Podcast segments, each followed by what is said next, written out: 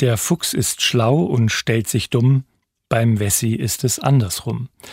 Mit diesem kleinen Spottgedicht stellte man immer wieder mal meinen Humor auf die Probe, als ich in den 90er Jahren von Hannover nach Mitteldeutschland kam. Immer schwingt ein ironischer Protest gegen vorgegebene Machtstrukturen mit, wenn Menschen Fabeln erzählen. Sie sind so etwas wie die Politsatire des Altertums. Der griechische Dichter Aesop verfasste eine Reihe klassischer Fabeln, in denen die Tiere für bestimmte Wesenszüge des Menschen Pate standen. Der Fuchs gilt eben als schlau, der Rabe als eingebildet, aber wenig guter Sänger, und so preist der Fuchs den Raben für seine Singstimme. Geschmeichelt fällt dem Raben beim Singen der Käse aus dem Schnabel, und der schlaue Fuchs unter dem Baum hat sein Ziel erreicht. Auch in der Bibel wird eine Fabel erzählt. Einst gingen die Bäume hin, um einen König über sich zu salben, und sprachen zum Ölbaum, sei unser König. Aber der Ölbaum antwortete ihnen, soll ich meine Fettigkeit lassen, die Götter und Menschen an mir preisen und hingehen, über den Bäumen zu schweben? Da sprachen die Bäume zum Feigenbaum, Komm du und sei unser König. Aber der Feigenbaum sprach zu ihnen, Soll ich meine Süßigkeit und meine gute Frucht lassen und hingehen, um über den Bäumen zu schweben? Da sprachen alle Bäume zum Dornbusch, Komm du und sei unser König.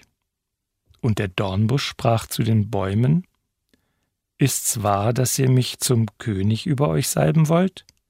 So kommt und bergt euch in meinem Schatten. Wenn nicht, so gehe Feuer vom Dornbusch aus und verzehre die Zedern des Libanon. Es ist Wahlkampf.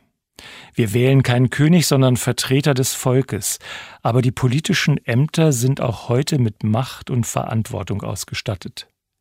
Deshalb ist eine solche Wahl kein Akt der Beliebigkeit und keine Sportwette, bei der man mal zocken kann und sehen, was passiert.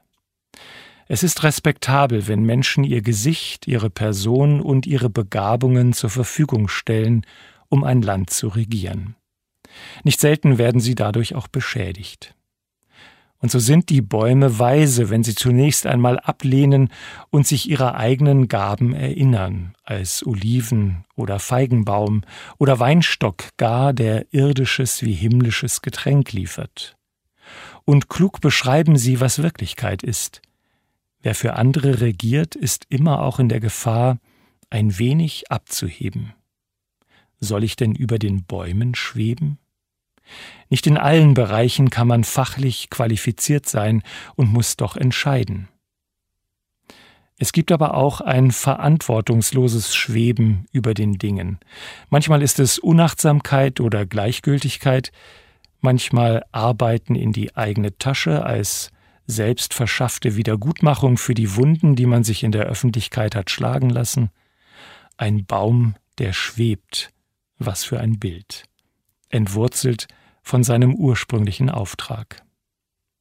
Und noch eine Gefahr zeigt die zeitlose Fabel auf. Manche wählen die letzte Alternative nur, um überhaupt einen Regenten über sich zu haben. Die Qualität spielt dann nicht mehr die Rolle. Und der Dornbusch macht deutlich, wie seine Regentschaft aussehen wird. Er schart seine Anhänger in seinem Schatten. Wehe aber den anderen, sie wird das Feuer fressen.